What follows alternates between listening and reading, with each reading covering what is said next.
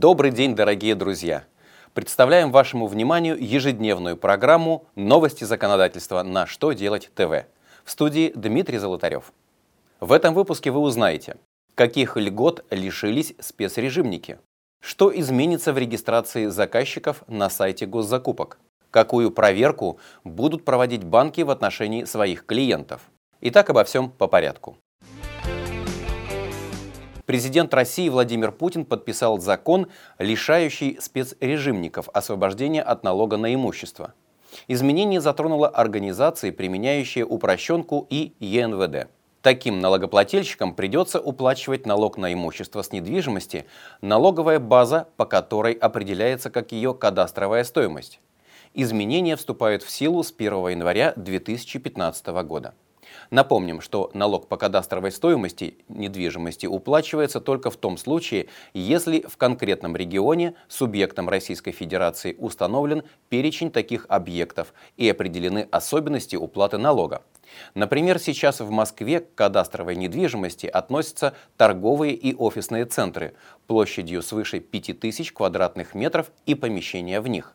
А с две тысячи пятнадцатого года по кадастровой стоимости будут облагаться и другие нежилые помещения, где осуществляется торговля, размещены объекты бытового обслуживания и общественного питания.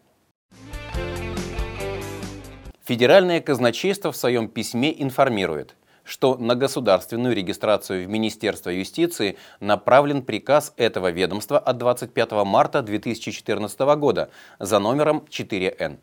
Документ утверждает новый порядок регистрации заказчиков на официальном сайте Госзакупок при осуществлении ими закупок в соответствии с законом номер сорок четыре Ф З.